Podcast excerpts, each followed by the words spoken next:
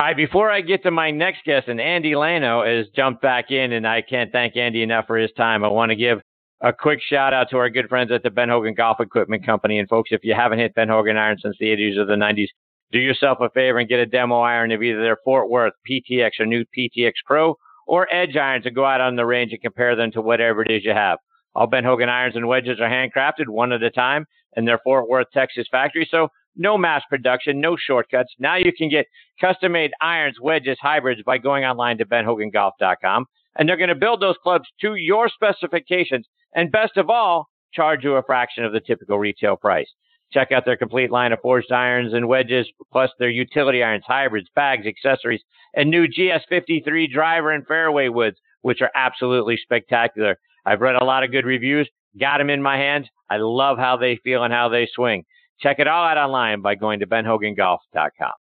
I want to give a shout out to our friends over at Golf Pride. In golf, light grip pressure releases power. Golf Pride engineered a secret the pros know. A larger lower hand encourages lighter pressure. Plus four technology is designed with four additional layers, which reduces tension in the lower hand to generate more power. Play Plus four and release the secret pros know. Now available on Tour Velvet, the winningest grip on tour. Grip confidence. Grip Golf Pride. All right, now back with me on the French Lick Resort guest line is Andy Lano, and Andy is, like I said last week, becoming a regular here on the show. He's absolutely spectacular. He was a caddy on tour for twenty-five years for guys like Kenny Perry, also got on the bag for Tom Watson, Peter Jacobson, Nick Faldo, guys like that, plus Michelle Wee, when she was uh, there fighting against the P G A Tour pros uh, when she entered a, uh, a men's P G A event. Also our good friends Dave Stockton and Richard Zockel. Played high school golf at Deer High School in Portland, Maine, and his college golf at Western Kentucky University. He was on the bag for about forty plus majors and the two, uh, two thousand four U S Ryder Cup. And I'm very excited that I got him to come back on the show with me again this week. Hey, Andy, how are you, my friend? Chris, long time no see. How's it been? how did, how did, Indeed. How did Boston I, treat you?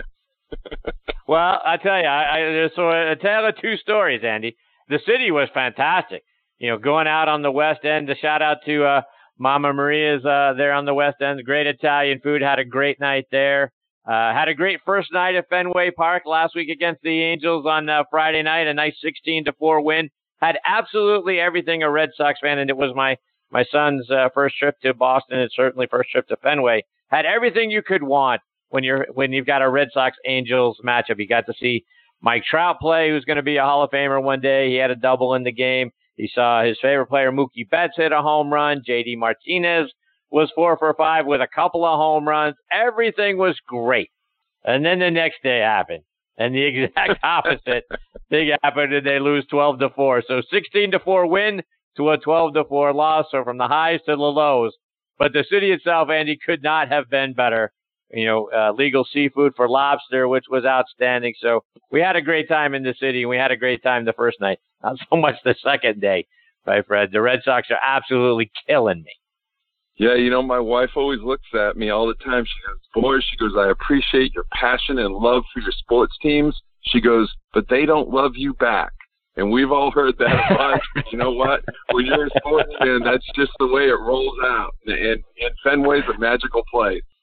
Yeah, it is. You know, we got to sit up on the on the Green Monster that first night. So, like I say, everything about that first game was uh, as good as it could be. How how was it? And that, you want to get a way, because yeah, oh, how was it? What's I highly recommend it, my friend. If if you've never sat up on the Monster, I highly recommend. I haven't. It. Um, I'm working on. Yeah, it. no, it's outstanding. Yeah, it's outstanding. I mean, the the vantage point is great. I mean, you know, and how, how quaint Fenway is anyway. So it's not like you're sitting up in the nosebleeds and it's like a little bunch of ants running around down there. The vantage point is great. Um, the guys are obviously right there. Like, you know, say Mike Trout was, you know, right there at center field from where we were at. And, and then when the Red Sox were in the field, uh, you know, uh, uh, uh, Ben Attendee right below us and J B J right to our left. And uh, it's a great way to watch a ball game and to see everything develop. It's, it's outstanding. If you, I highly recommend it. If you get a chance, my friend, you got to make that happen. I'm trying. I'm trying. Did you get any balls come whistling by you? Since you know, all those high-scoring games, those, uh, the balls are going out of there pretty oh. quick. Yeah, no, I mean, we didn't have one come near us, but uh, sort of to the left and to the right. So uh, Mookie hit one right down the uh, left field line, so a few uh, rows over from where we were at, uh, you know, completely out of the stadium. J D hit, hit one completely out of the stadium. The other one was a dead center. But uh, we were there for batting practice, so we were hoping that uh, we might get one. And there was a kid that was uh, in, in the in the section just to our right, caught three. We didn't get one. So um, yeah, that's Dang. a lesson learned for Dang. next time. Yeah, that's a little lesson exactly. learned for next time.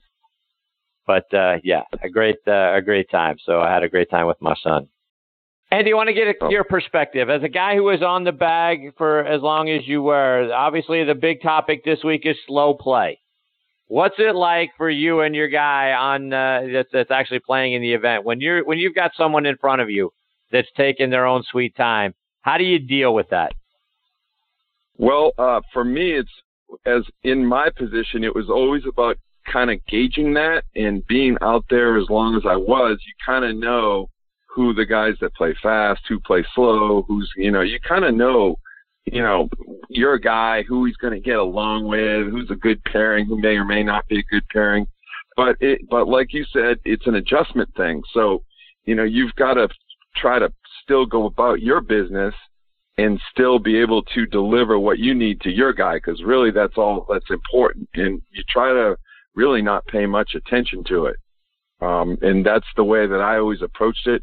I was, I'm a pretty fast walker, so I always got out there, got my information, did my prepar- preparing before, you know, my guy would get there so I could get a quote, you know, get ahead of the game. That was always my goal for eighteen holes, because I never wanted to be holding up anybody, and I didn't want to hold up my pro. And, you know, you know, one of the things that uh, people are talking about is, and obviously, you know, Bryson has become the poster child for this, and I'm sure he's not the only one. It just happened to be this past weekend where he took an extended amount of time. But they talk about making sure that you're doing all of your pre-shot, you know, stuff, yardage, you know, checking the wind, doing all that sort of thing that you're going to do in order to be prepared to select the right club and go and go make your swing. Doing that while the other guys are lining up their shots and getting prepared, so that you're not starting your routine after everybody else has played.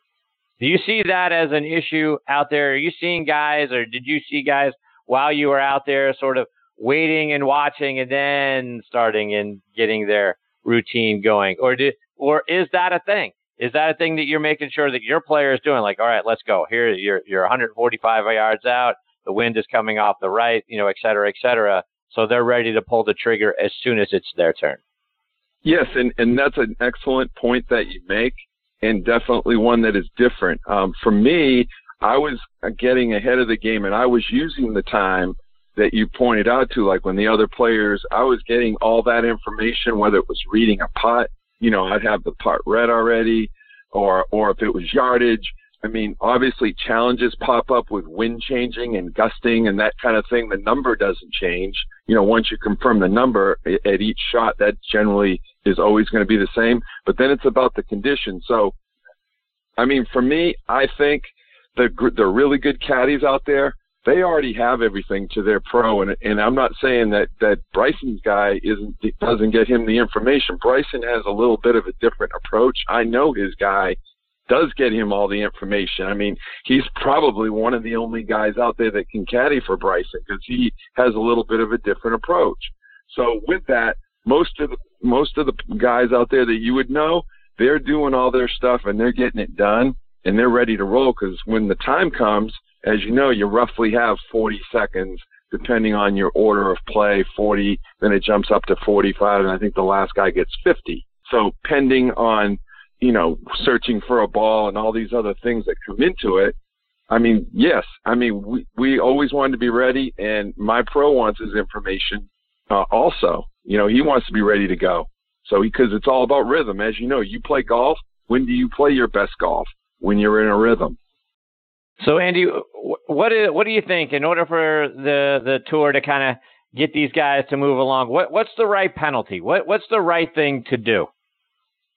I mean, I'm I'm kind of it, it's a mixed. I'm I'm mixed about it a little bit, but I'm kind of in the Rory camp. You know, I think they need somebody needs to step up, and you know, if you're out of position and you're you know you're not where you're supposed to be, they need to start slashing some shots, because I can tell you that if that happens, you're going to put the fear of you know what into quite a few guys. And again, we're not out here to ruin the game. We're not out there to ruin the product.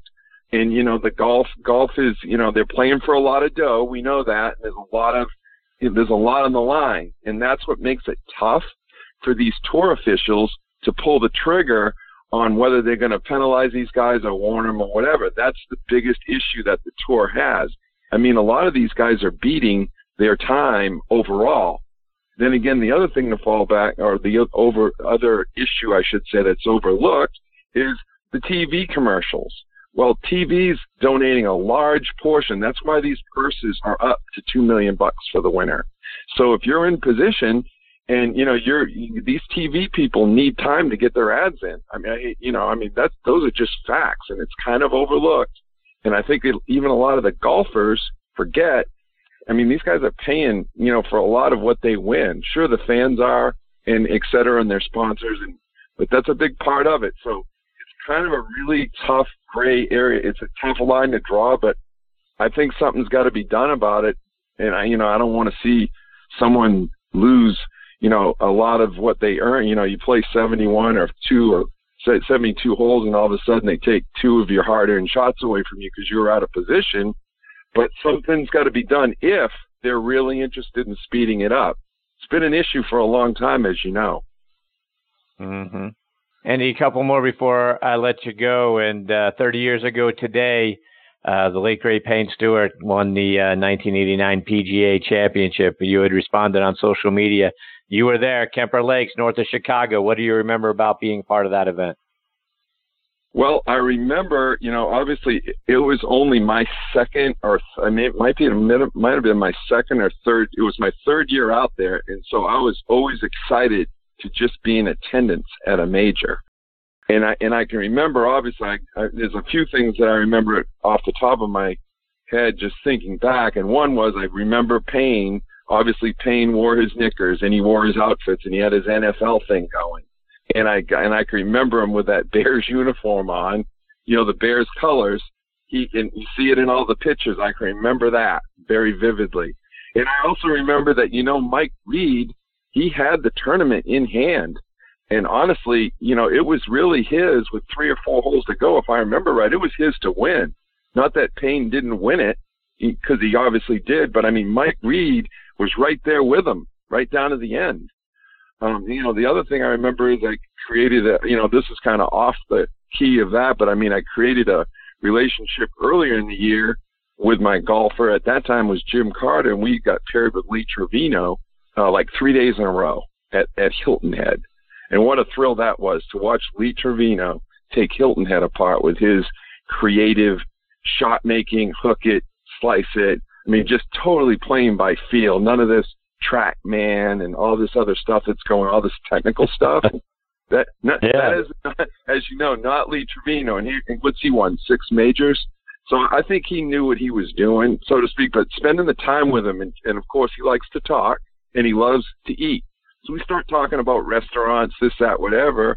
And he always asks the caddies, you know, where you, where are you guys eating this week? And he kind of knows himself, but he's always looking for different places. Well, earlier in the week, I'd eaten at a really good Italian place there in Chicago. Imagine that, right? Good Italian. So I, he, he happened to see me later in the week. He says, hey, he goes, where you been eating? And I told him about this Italian place. He he ended up going to the Italian place, saw me the next day on the range, and said how good it was. And I think he went out and shot three or four under or something. It was it was just kind of funny how that stuff happens. You know, when you when you have the good dinner, you go out the next day and you play good, but. Yeah, that Kemper Lakes, it was the first, it was, I know it's in northern Chicago, and it was a heck of a golf course, and it was challenging. The wind was blowing, and it had a bunch of water on it, um, challenging, you know, forced carries. And like I said, it, it was a thrill to be there, and, and I knew Payne's caddy, and I knew actually Mike Reed's caddy, too, so I was, I was kind of torn, to be honest with you, but I mean, it was, I think that was his first one, I believe. eighty-nine was, might have been Payne's first major, because obviously won the two Opens. Um, and I'm pretty sure they came after. And ninety-one Open was Hazeltine, and then he won, later on, he won another Open. I believe he won out at, at Alma Olympic Club, I think.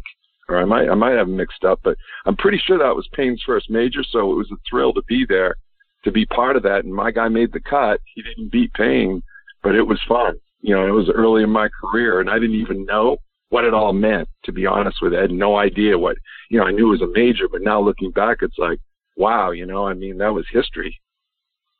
Andy, before I let you go, remind our listeners again about your business, Golf Mastery, and what they can find on your site, golf mastery dot net.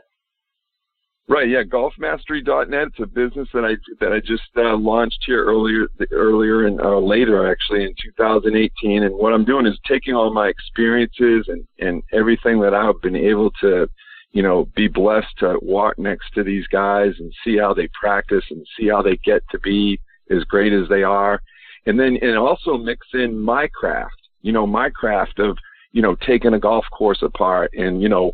watching, you know, and incorporating the mental approach and the psychology of the game, and and and even as far as even sportsmanship, and you know, because golf is a, you know, as you know, it's a gentleman's game, and in the end, you know, it's it's an individual game, but you know, it's a sportsmanship game, it's an honesty game. You're your own referee out there. I mean, there's a lot of things, as you know, that incorporates into this great game of golf that parallel life. So I'm basically trying to share those experiences, try to inspire people to, you know, invest in the game of golf. And, and even if, you know, even if they can't quite get, you know, to be a scratch or a five or a ten, you can still play the game, enjoy it. And I think, I think personally, it's a great thing to, to be taking a look at, whether it's for you or your kids or your family. It just brings people together from, you know, all corners of the earth, as we've discovered along the way. Andy, I can't thank you, you know, enough for jumping in um tonight, and uh, it's always great getting to talk golf with you. Always great talking a little Red Sox baseball with you as well. And um I, you know, I can't thank you. Like I said, I can't thank you enough for on the spur of the moment jumping in when I needed you. You're the best, my friend. Look forward to catching up and nope. doing this again real soon.